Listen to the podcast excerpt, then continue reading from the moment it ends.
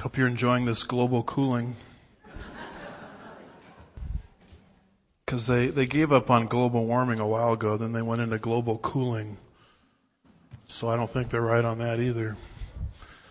But let's open with a word of prayer. Father, we're grateful for your truth, grateful for your word, grateful for the fact that Jesus, the Son of God 2,000 years ago stepped out of eternity into time to fix a problem that we couldn't fix on our own. And we as your people gather today on the first day of the week,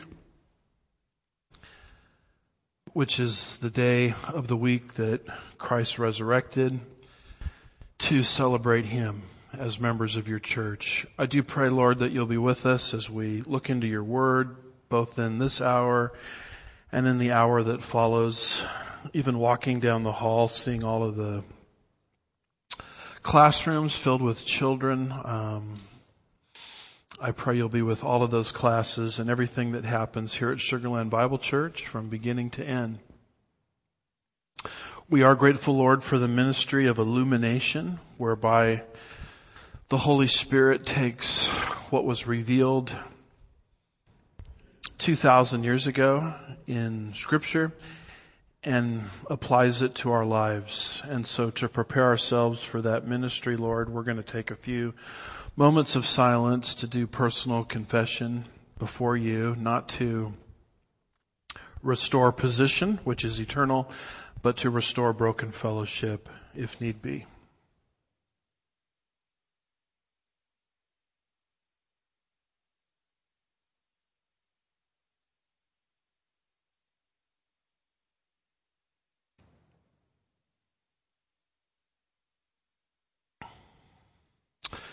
We are grateful, Lord, for your comprehensive provision for us.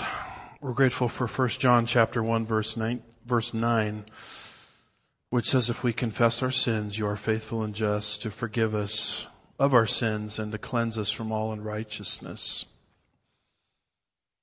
We do ask, Lord, that the Spirit of God might cause us to leave this place today, change people. We ask for salvations. We ask for new insights. Um, we ask for new relationships or healthy relationships. And we just pray that everything would be done today in that account. And we'll be careful to give you all the praise and the glory. We ask these things in Jesus' name. God's people said, Amen. All right. Well, if you guys could kindly locate the book of Second Thessalonians. Chapter 2 and verse 3.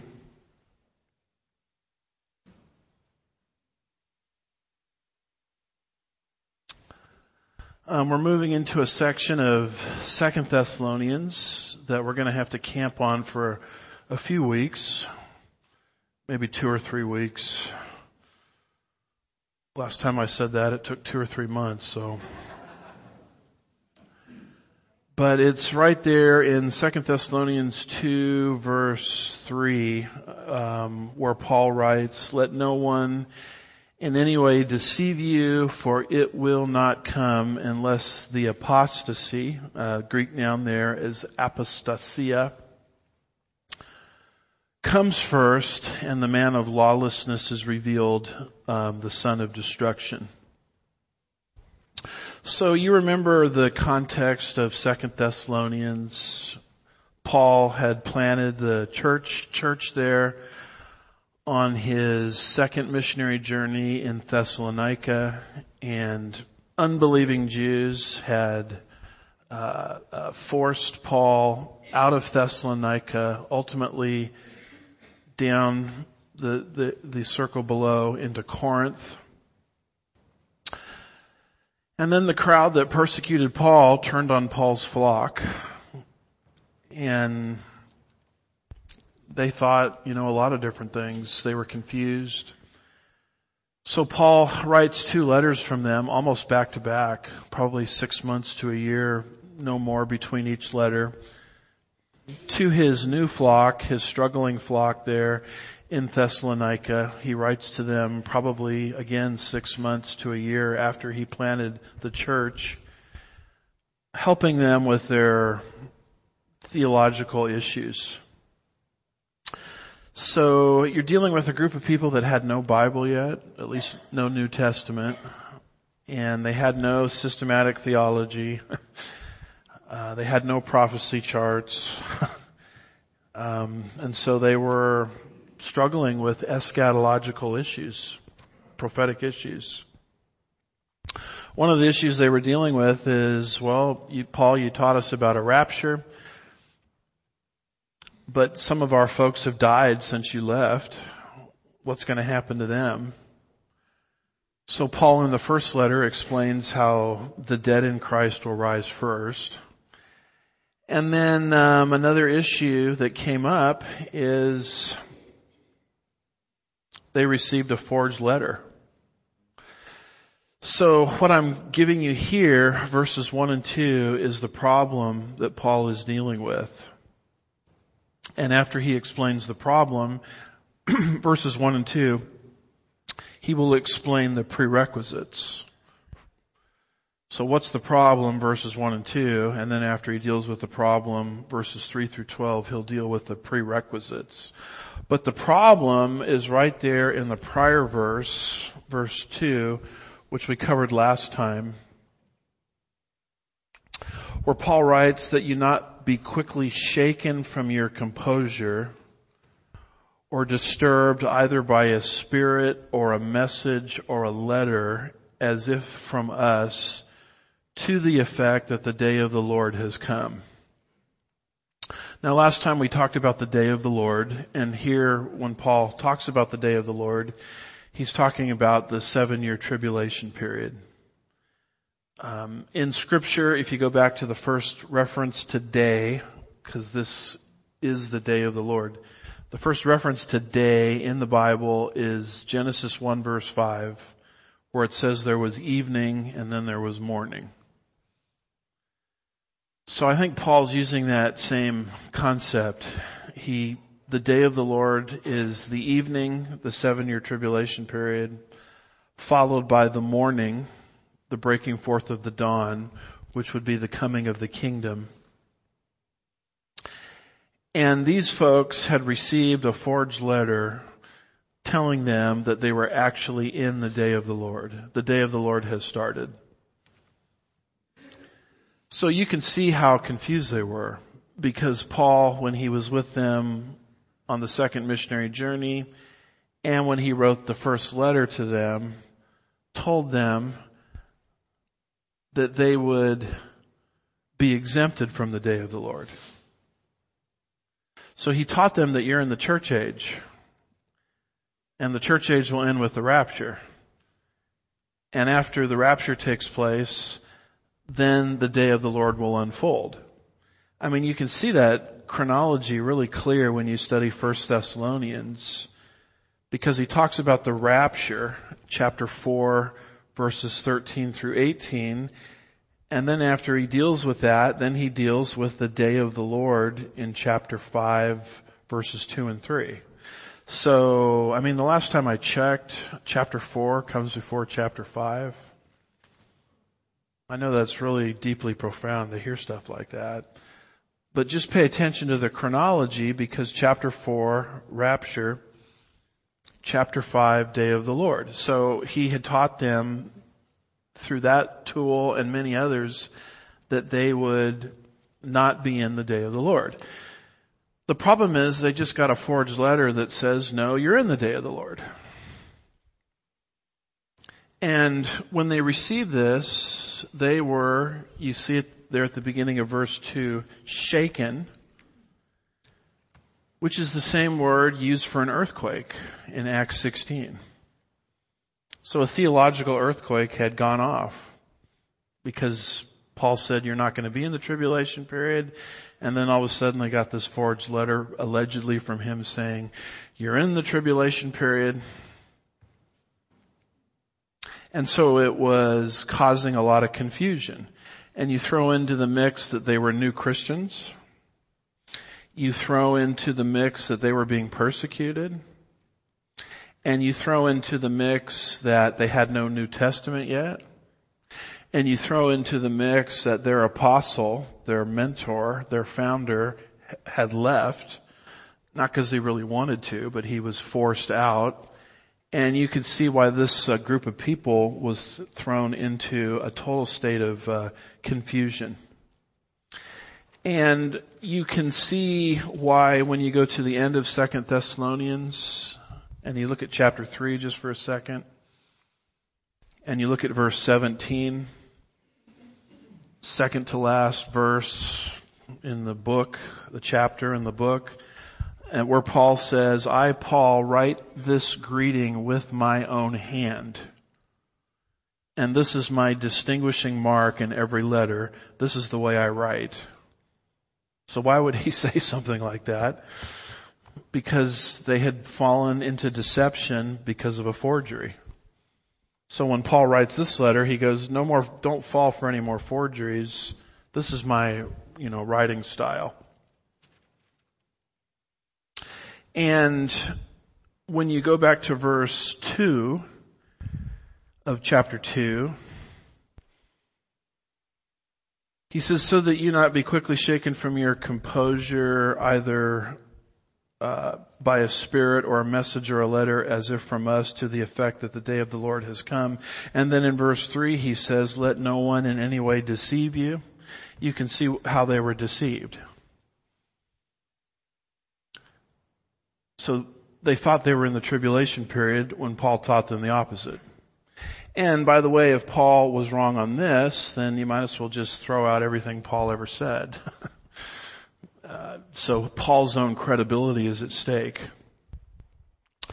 And the fact that they were shaken proves that Paul had taught them pre-tribulationalism, which is the idea that they'd be removed from the earth before the tribulation starts. Because if he had taught them you're going to go through it or you're going to be raptured out at the end of it, they wouldn't be upset. They would be like thumbs up, you know, this is what Paul said would happen. So the very fact that they're shaken proves that he taught them pre-tribulationalism. But they were shaken because now they thought Paul was reversing his position because of this forged letter. So once you understand that problem, verses 1 and 2, then you see why he gives the prerequisites for the day of the Lord. And he does that in verses 3 through 12. And what he says here is you're not in the day of the Lord. Because if you were in the day of the Lord, you would see five things, none of which you're seeing. Number one, you would see the apostasia in Greek, the departure. That hasn't happened yet verse 3. Number two, you'd see the coming of the lawless one, the Antichrist in the temple. Second part of verse 3 into verse 4. You haven't seen that yet. Number three, you would see the removal of the restrainer, verses 5 through 7. Haven't seen that yet, have you? No. Number four, you would see the destruction of the Antichrist followers, verses eight and nine. Have you seen that yet? No, haven't seen that yet, Paul. Uh, I think I misspoke there. Destruction of the lawless one, verses eight and nine, where he's going to be overthrown with the breath of Christ's mouth and the splendor of his coming. That hasn't happened yet. And then number five, you would see the destruction of the lawless one's followers, verses 10 through 12. So you haven't seen any of these things. So since you haven't seen any of these things, you're not in the tribulation period. So there's no need to be shaken from your composure. In spite of the forgery that you've received. So you can see each of these terms. I mean, I mean, what does this mean? The apostasy? What does that mean? The removal of the restrainer? I mean, what is that even talking about? Well, we're going to be spending some time going through each of these five to kind of flesh out, to define what each of these things mean. Because, you know, as Solomon said, Ecclesiastes 1 verse 9, you know, what, what has been will be again you wouldn't believe the number of people today and the number of people in church history that have gotten totally confused because they thought they were inside the tribulation period. There's always people that are setting dates for the return of Christ. Um, anytime anybody gives you a specific date, uh, don't go for it. Don't take the bait because generally what happens is the people that set the dates end up with egg on their face. You know, if I was going to set a date, you know what I would have done? Rather than pick, uh, let's see, what are we in 2023? A lot of people are picking 2024, 2025. I mean, I would like pick a date after I was dead and gone. Cause at least I could cash in on, on the book royalties and then nobody could hold me accountable cause by the time the date didn't happen, you know, I'd be long gone. So it's always amusing to me the people that set these dates like within the next six months it's going to happen and all this kind of stuff. Um, just do some research on the Millerites, the Millerite movement.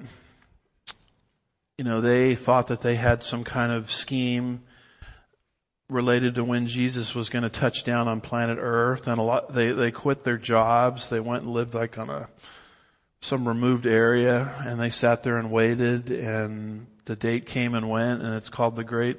In church history, it's called the Great Disappointment. You know, they discredited their movement.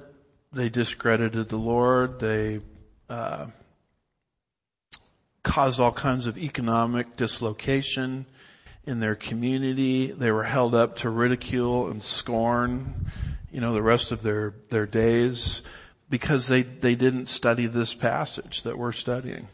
So studying this passage protects you from all of that kind of insanity out there. So what is, what does this first one mean? The apostasy. And of all the five on the list, this one is the most controversial because there's two views on it. What, what the word apostasia actually means in Greek is departure. Paul is saying you, you're not in the day of the Lord because the departure hasn't happened yet. And so the issue then becomes the departure from what? and there are two views on it.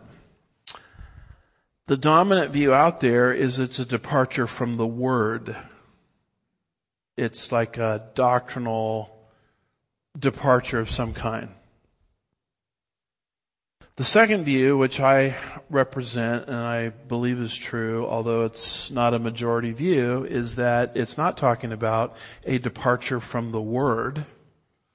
It's talking about a departure from the world.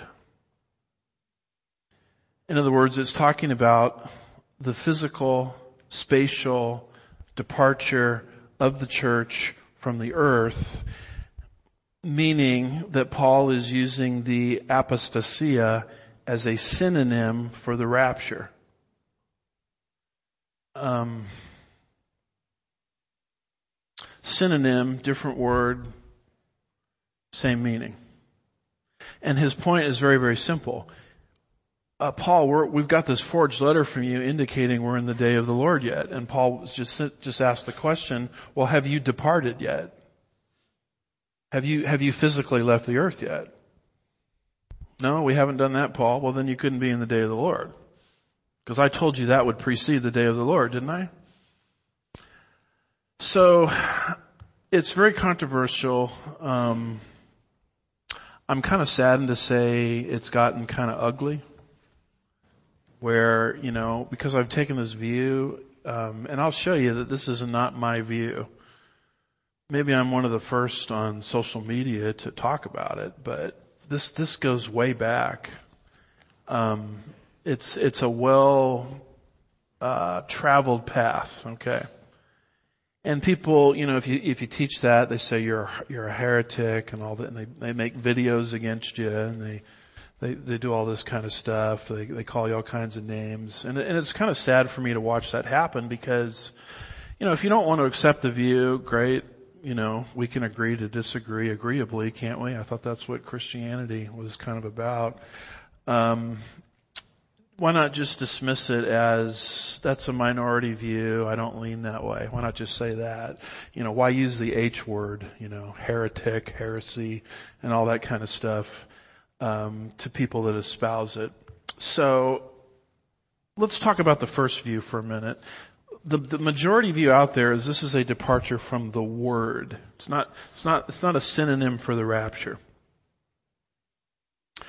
And so a lot of people will say, well, this is, you know, and they quote it in all their books when they write books on apostasies of apostasy of the church. You know, they quote this verse and they say this, what, what this is, is it's just a description of the church kind of running off the rails at the end of the age. That has to come first. Now, do I believe that there are predictions in the Bible about the church running off the rails at the end of the age? You bet your bottom dollar. I believe that. It's just not what this verse is talking about. That concept of the apostasy of the church is very well developed in 1 Timothy and 2 Timothy later in Paul's ministry. But we're dealing with something very, very early in Paul's ministry. And consequently, what this view does is people say this is just the apostasy of the church, is they force Paul to deal with a subject that he's not dealing with. I mean, if you want to write a book and preach a sermon on the last days apostasy of the church, there is a, a plethora of scripture that you could go to to learn about that. It's just not this one. This, this is talking about something different. So what you'll see here is the order of Paul's letters. And almost everybody who brings up this view, this is the apostasy of the church, they don't really put Paul's orders, letters, excuse me, in their right chronology. So when 1st and 2nd Thessalonians was written, that was AD 51. And he doesn't write about the apostasy of the church, you know, start making predictions about it until just prior to his death in the uh, pastoral letters. So that, so it's like they, they grab, um, a topic that Paul deals with elsewhere later in his ministry and they force him to deal with it here when they're asking a question of Second Thessalonians that Second Thessalonians is not really answering. So that's uh, a problem, I think, with this first view that this is just a departure from the Word. Well, then, um, what is Paul talking about in First and Second Thessalonians? What he's talking about is the return of Jesus. Didn't we make the point when we were going through First Thessalonians that every chapter ends with a reference to what? The return of Christ. And there's a very small distance of time between the two Thessalonian letters. So the dominant thought on Paul's mind early in his ministry, particularly as he's interacting with the Thessalonians and all their eschatological and prophetic issues, is he's talking about the return of Christ. He's not making bold predictions at this point about how the church is going to doctrinally run off the rails towards the end of the church age. He'll do that later. So the, the departure from the word forces, people are forcing Paul to deal with a subject early in his ministry that he really doesn't deal with early in his ministry. He'll deal with that later in his ministry. Another problem with this departure from the word concept, last days apostasy of the church, is the adjective first. Proton in Greek. Let no one in any way deceive you, for it will not come unless the apostasy comes first. Now, if you believe that the doctrinal departure of the church has to happen first before the rapture. If you believe any prophetic thing has to happen first before the rapture, then you've just denied imminency. Because when we've taught the rapture, we've tried to make the case that the rapture, the way it's described, is an imminent event. It's signless it could happen in the next split second. There is no prophetic um, issue that has to happen before the rapture. So if anybody says first this, then the rapture, you're denying the doctrine of imminency.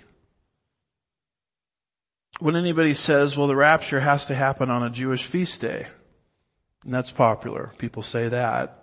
Feast of Trumpets, Rosh Hashanah. What you're saying is, well, if it has to happen on Rosh Hashanah, then it can't happen the rest of the year, right? So you're denying imminency. Because the rapture can happen at any moment. A lot of people today are saying, well, we're in the right time of the year where we're going to do high watch for the rapture. You know, we're in this specific section of the calendar, so it's high watch time for the rapture. And I'm saying every day is high watch time for the rapture. Every single day. Because it, because it could happen in the next split second. That's the doctrine of imminency. And so, you know, this is really important to understand because people in the climate that we're in as we're moving into globalism and, you know, uh, CBDC, cashless society, all this kind of stuff, is what you have to understand is all of that stuff is is um, stage setting for the tribulation period. There's a ton of things that have to happen before Jesus returns in his second advent. But the rapture, which precedes the seven year tribulation period, is not that way at all. It can happen at any moment. The reason I'm sort of interested in our movement into a cashless society, the New World Order, you know, I guess they're talking about now bringing back the mask mandates. Well, we don't have a crisis uh, to bring them back. Okay, well, we'll create a crisis. We'll call it a climate crisis.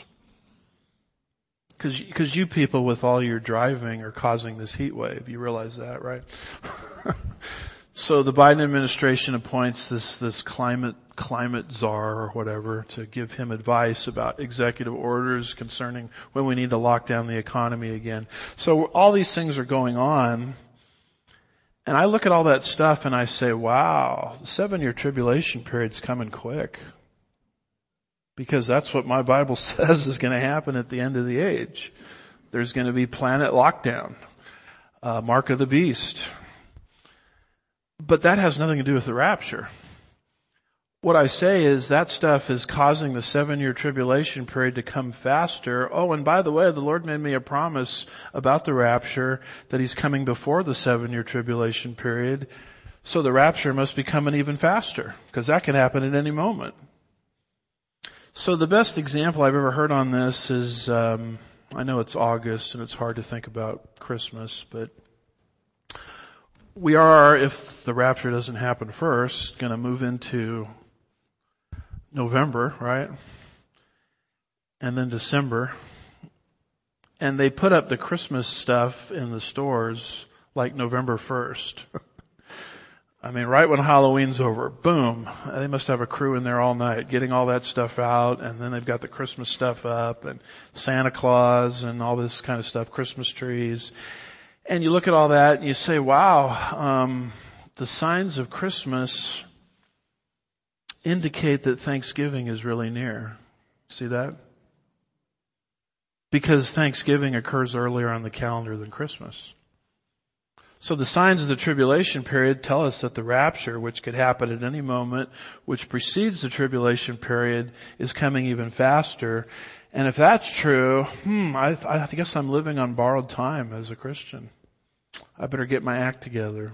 That's, that's the effect these things are supposed to have on us. So all of these signs are signs for the seven year tribulation period which should heighten our interest in the rapture, but they are not signs for the rapture. Because the rapture is imminent. And so when somebody says the doctrinal departure of the church must happen first on this list, they're putting something into existence first prior to the rapture, which means they're denying imminency. The any moment return of Christ.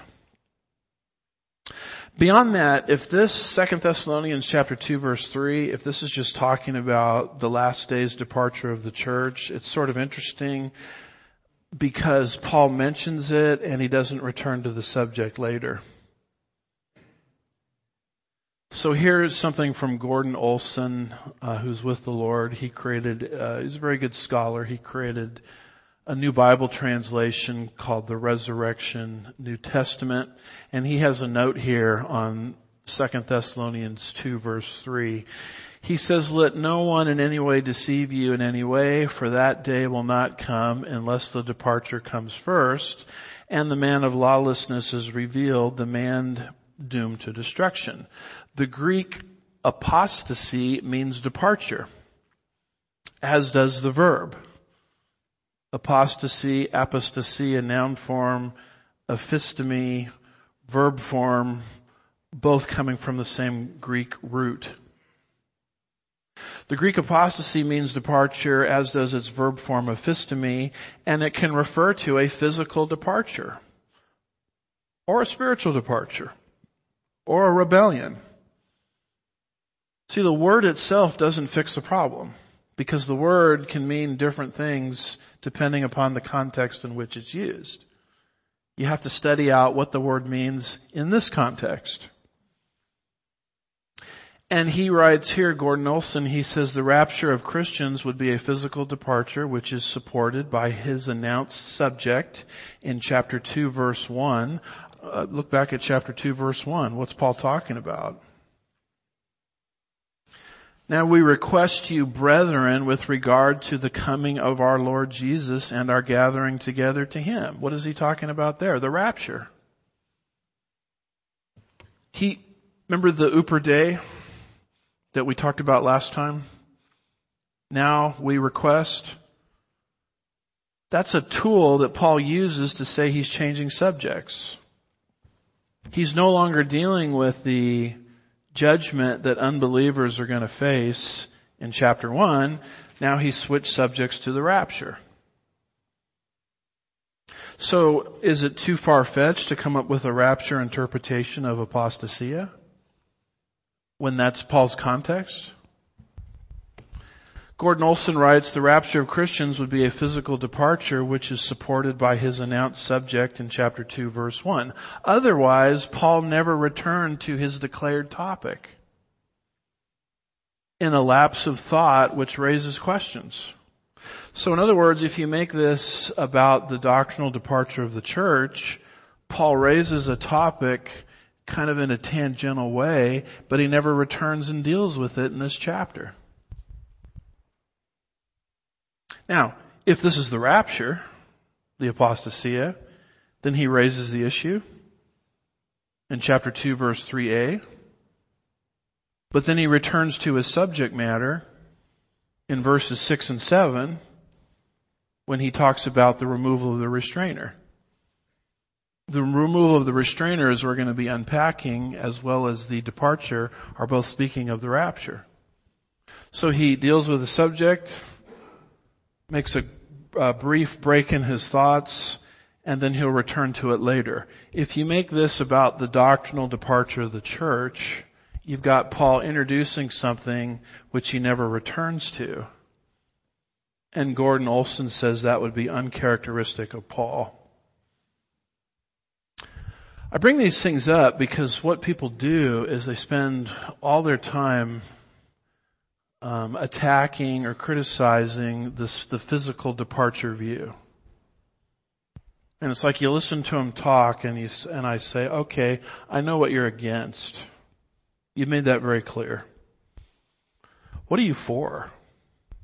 I mean, if you don't believe this is the rapture, you know, you tell me what it's talking about and they don't really spend a lot of time developing their own view because their own view makes worse sense. That's, that's my point I'm trying to get at. So it's kind of like a diversion tactic, you know.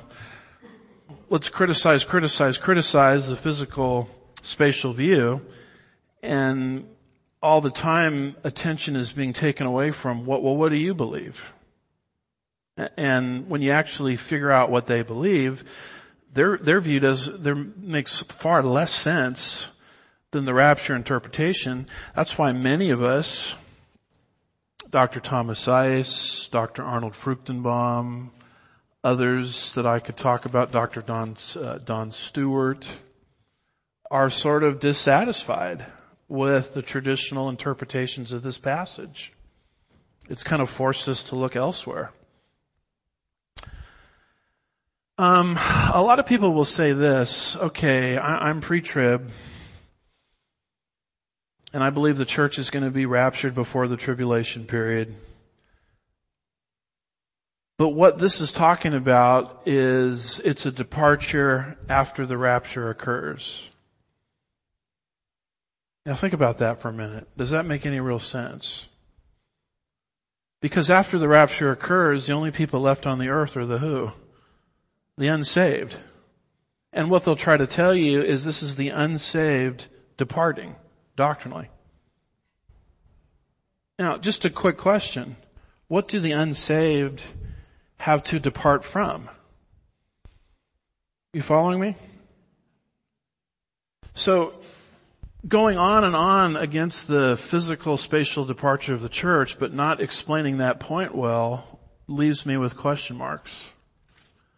I understand that with my view there are problems. That's not the issue. The issue is which view has the fewest problems.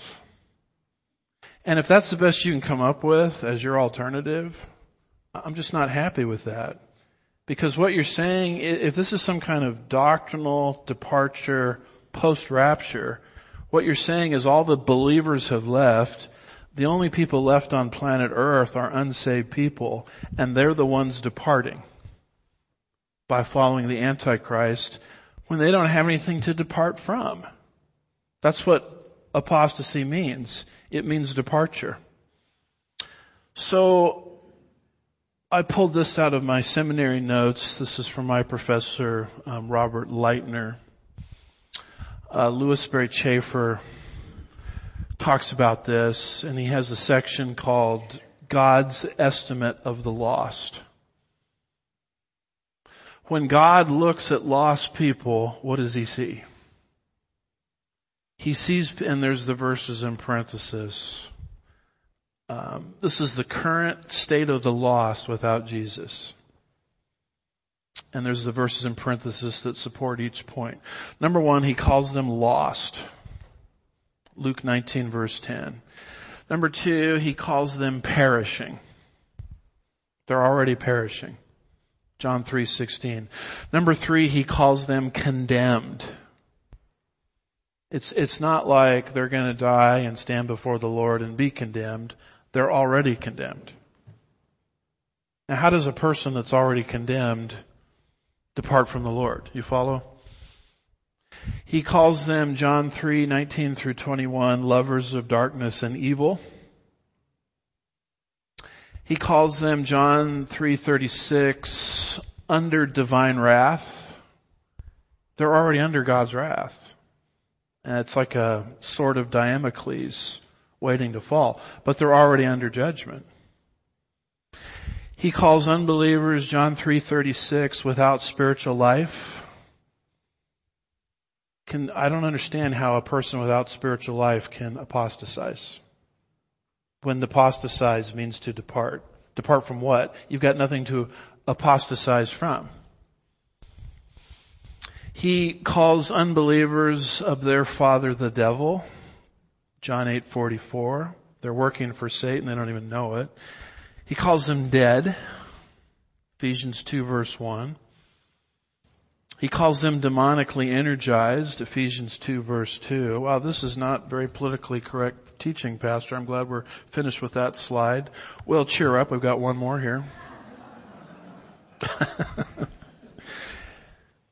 He calls them depraved, Ephesians 2 verse 3. He calls them doomed, Ephesians 2 verse 3. He, he, several verses on this, they're already held captive by satanic powers. They're unable to receive truth. They, they, they can be convicted of their need to respond to Christ and trust in Him, but don't expect them to absorb, you know, I mean, don't expect unbelievers to be happy at Sugar Land Bible Church. What? You teach the Bible for two hours? Don't you realize the game is on or entertainment? I mean, an unbeliever just will not receive truth. They are under control of Satan's world system. 1 John 5 verse 19. The whole world lies in the lap of the wicked one. They're filled with unrighteousness. Romans 1, 29 through 32. They are unable to seek God. Absent His conviction of them, which does go out into the world, but if that didn't happen, who could, who could be saved? Who could seek God? When I got saved, I thought I was seeking God, but really it was God that was seeking me in hindsight. They're conceived in iniquity. They've got a sin nature, not when they, you know, do their first bad thing. I mean, what, what was your first sin you ever committed? I mean, I sort of remember mine. Um, I kept a. do I need to even talk about this? I kept a book longer at the library than I should have. I had a really terrible childhood, real rebel. But I remember doing that and knowing that I was doing that, and I remember uh, I felt kind of bad about that. But you see, I didn't bec- I didn't come under the judgment of God when I did that as a little kid. I, I came under the judgment of God at the point of conception. The fact that I was stealing books, we can call it that, I guess, from the library, I was just acting on my sin nature. My first sin didn't make me a sinner. Rather, I sin naturally because I am a sinner. I received that sin nature at the point of conception. Psalm 51 verse 5. And the unbelievers are desperately wicked. Jeremiah 17 verse 9. See, and this becomes a problem for the second view, I think, because if you're against this being the rapture, but you're pre-trib, and you're telling me that after the rapture occurs, this level of departure is going to happen, who is departing then if all the unbelievers have left the earth? It's the unbelievers doing this. But you see, the unbelievers foundationally, fundamentally, have nothing to depart from. Another view that's sort of floating around out there that's popular is people say, well, this is a departure from the Word, but it's talking about the nation of Israel departing from the Word and they say Daniel 9:27, which is the prophetic event that will start the tribulation period. They will say, well, when Israel enters into the peace treaty, when Antichrist enters into the peace treaty or the it's some kind of treaty. It's some kind of agreement. It's it's from Daniel nine twenty seven. He he he confirms a covenant. He does something where he enters into some kind of agreement with the Jewish people. And people say, well, that's the event that starts the tribulation period, correct? And they say, well, that covenant is a synonym for the rapture, uh, uh the apostasy rather.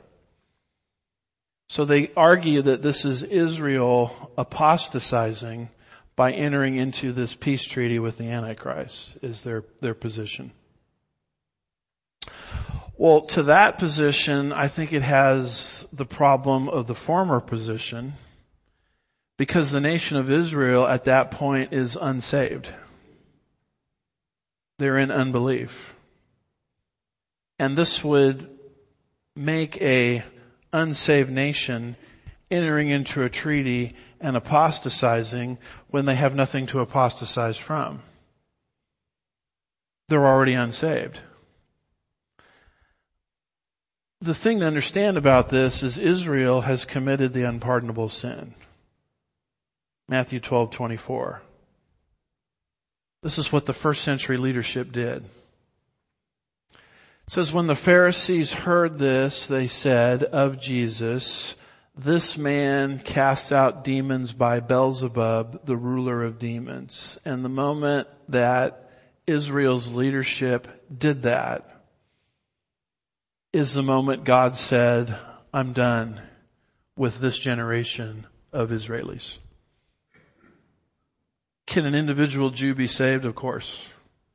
But as far as a nation, I'm finished. AD 70 is coming. Your temple is going to be destroyed. It's irreversible. And so, and that, and that becomes the big game changer in Matthew's gospel. No longer is the kingdom being offered to that generation. God is now raising up the church and he'll offer that kingdom to a subsequent generation yet future. And the moment they did that, the nation of Israel went into judicial blindness nationally. Because Matthew chapter 12 is followed by Matthew chapter 13. Matthew chapter 13, Jesus starts to describe this judicial blindness that Israel is now under. And they have been under this judicial blindness for 2,000 years. Look at Matthew 13 and look at verses 13 through 15.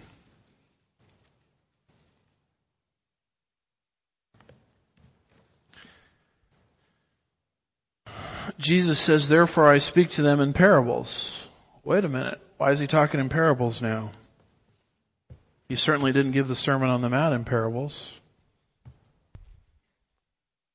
He's talking in parables now because the nation of Israel won't receive truth. A parable is designed to reveal, uh, to conceal and to reveal. He's now hiding truth from the nation. For, actually for their good because to whom much is given, much is what? Required. And if they're not going to receive Him, if He just kept giving them more truth and more truth and more truth, the only thing that would have done is it would have enhanced their, their punishment on the day of judgment. Because whom much is given, much is expected. So this is actually merciful what Jesus did. He started talking in parables to hide the truth from the nation, which he wasn't doing at the beginning of the book. He was offering them the kingdom. A parable is designed to conceal but to reveal. He's revealing it to a little group, a remnant of believers, a minority. Therefore I speak to them in parables, Matthew 13 verse 13, because while seeing, they do not see. This is the nation. While hearing, they do not hear, nor do they understand. Then he quotes Isaiah 6. This is what God said to Isaiah when Isaiah was being commissioned for the ministry. In the, in their case, the prophecy of Isaiah is being fulfilled, which says, you keep on hearing, but you will not understand. You keep on seeing, but you will not perceive. For the heart of this people has become dull with their ears, they scarcely hear, and they have closed their eyes. Otherwise they would see with their eyes and hear with their ears and understand with their heart and return and I would heal them. Question, how does a nation like that experiencing judicial judgment apostatize? They have nothing to apostatize from. Apostasy is a departure from known truth. There is no known truth for them to leave. They're already under judicial blindness. Um, can you go over to Romans 11, uh, 10 for a minute? Romans 10.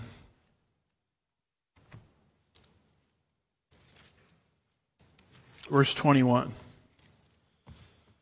Paul speaking of Israel.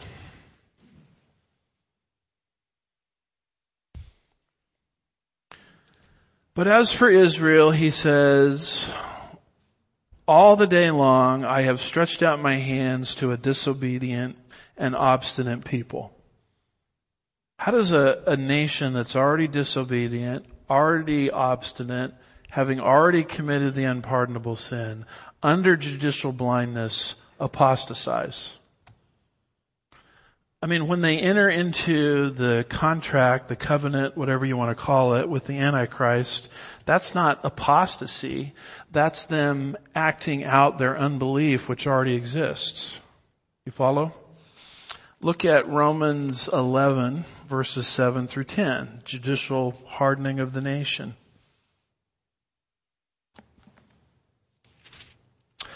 Paul says, what then? What Israel is seeking, see the context is Israel. And I know that because I see the word Israel in the passage. Can I get an amen to that? What then, what Israel is seeking, it is not obtained, but those who were chosen obtained it and the rest were hardened. Just as it is written, God gave them over to a spirit of stupor. Eyes to see, um, not, and ears not to hear. Down to this very day. See that? What they did by attributing Christ's miracles to Beelzebub because they couldn't, they couldn't deny the miracle. So they just said, well, Satan did it.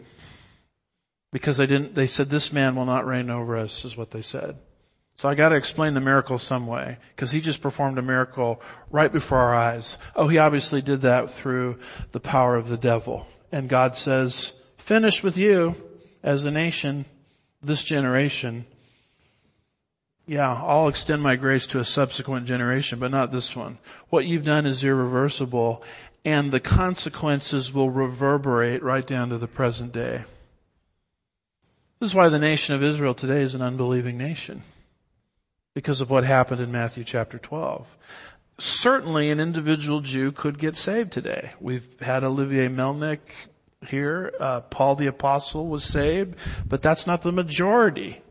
The, uh, this is a minority. The majority has already been given over to a spirit of stupor and blindness. My point is they have nothing to apostatize from, even if they enter into the deal of the century with the Antichrist.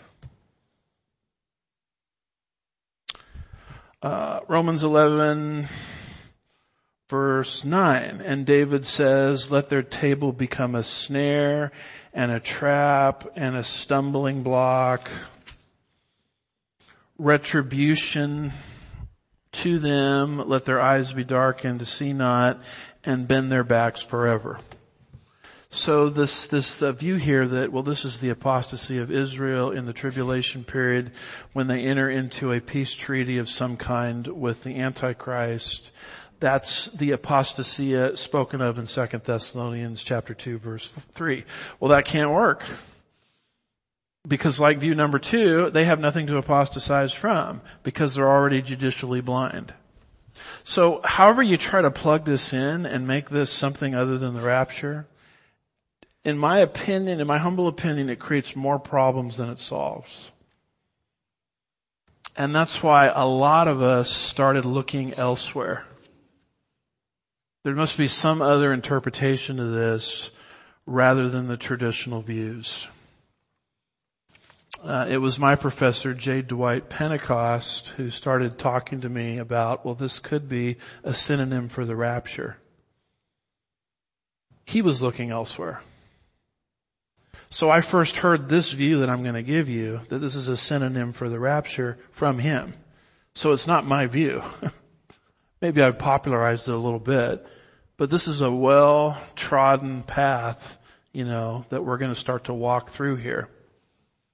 So I believe that this is not a departure from the world. I think this is a departure from the word, uh, excuse me, I had that backwards, didn't I? This is not a departure from the word. This is a departure from the world. So as the Thessalonians are panicking that they believe they're in the day of the Lord, Paul is, is it's just, it's, it's so simple what he's saying. Is he saying you're not in the day of the Lord because the departure, i.e. the rapture hasn't happened yet. That's his point. That's his point in bringing up the apostasia or the departure. If that view is correct, then it settles the rapture debate. Because people for 200 years have been debating not the rapture, but the timing. The top of the screen is pre-tribulationalism, which we think is the correct view. Some say it's, no, it's in the middle of the tribulation. Some people say it's the end. Some say it's three quarters into the tribulation period. Well, views number two, three, four, and five don't work anymore because the departure has to happen proton adjective proton, first. If the departure happens first, then we're all pre-tribulationalists, right? What's there to discuss? I mean, you got a crystal clear passage. And that's why people that have already invested themselves into these other positions don't like the view. Because if it's right, there's nothing to discuss. You can't be mid-trib because the departure has to happen first. Can't be post-trib because the departure has to happen first. The departure has to happen before everything else um, on that list. Let no one in any way deceive you, for it will not come unless the apostasia, the departure comes first.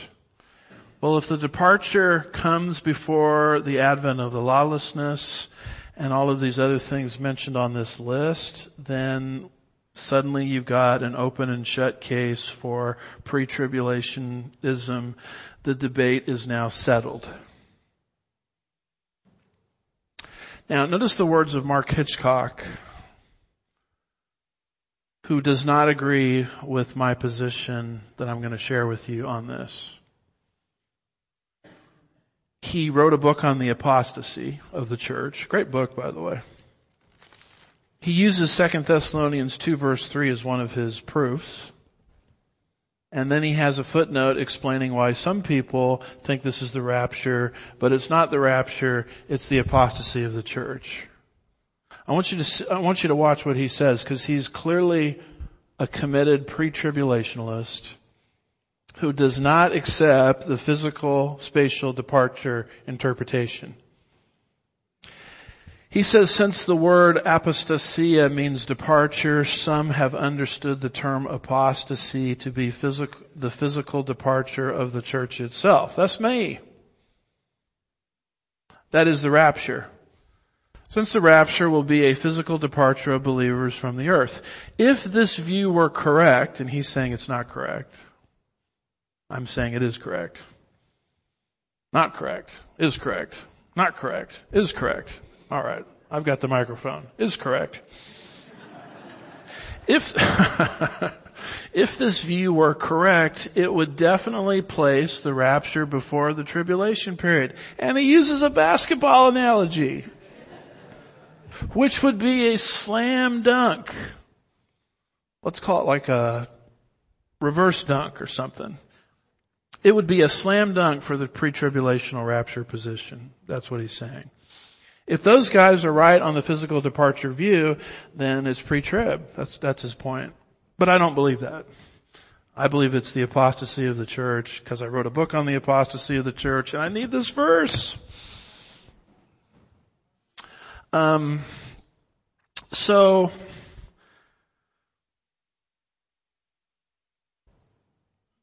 I want people to understand with this quote that Mark Hitchcock gives that the pre-trib view does not rise or fall on the interpretation of this verse that I'm going to provide. You can reject this interpretation and still be pre-tribulational. Mark, Mark Hitchcock has. As has probably the guy that did more than any other person that I can think of to really popularize pre-tribulationalism into evangelical circles through his scholarly work, John Walvoord. If you know that name, you're probably hard pressed to find anybody that did more to advance the cause of pre-tribulational rapturism than John Walvoord. John Walvoord does not agree with the view that I'm espousing. My understanding is early he did, but then he came under the influence of a scholar whose last name is Hiebert, and he moved away from a rapture understanding of 2 Thessalonians 2 verse 3. Mark Hitchcock, friend and colleague who I agree with on practically everything except this, is following Walvoord, who's following Hiebert. So it's kind of interesting to watch the other camps operate. They, they try to tear down the physical departure interpretation of this verse not understanding that there's a lot of pre-tribulationists that don't believe this and they're still pre-trib. So pre-tribulationalism does not rise or fall according to the interpretation that I'm going to provide for you. But if it's right, it's certainly a slam dunk. That's the point. If it's right, there's nothing to discuss anymore. The departure comes first. So what I'm going to give you are 10 reasons um, why the physical departure view is correct. Here's the first five. There's verses 6 through 10, and we're going to do all those right now. No, I'm just kidding. Um, and it's one of those things where you're you're looking at the weight of the evidence. I don't think any arg- one argument seals the deal. You have to look at all ten arguments cumulatively. And at the end of the day, I think the evidence tips in favor of the physical departure view. I have a little booklet that I've written on it that is not written for scholars. It's written for people that just want to understand this. Um, and you could read that in one sitting. And we're going to, our church bought a bunch of these, and so we're going to be providing that for you um, next week. And then after we walk through these 10 reasons, I'm going to entertain the objections because there's about five or six objections that people raise against it. And so that's why we're camping a little bit in our Second Thessalonians 2 verse 3 study on chapter 2 verse 3a. I'm not just bringing these things up willy-nilly, but they're part of our verse by verse progress through Second Thessalonians. So uh, that is where we're moving. Let's pray. Father, we're grateful for your truth, your word. Help us to rightfully handle your word um, in the in the last days correctly, and we'll be careful even on a controversial passage. We'll be careful to give you all the praise and the glory. We ask these things in Jesus' name. God's people said, "Amen." Happy intermission.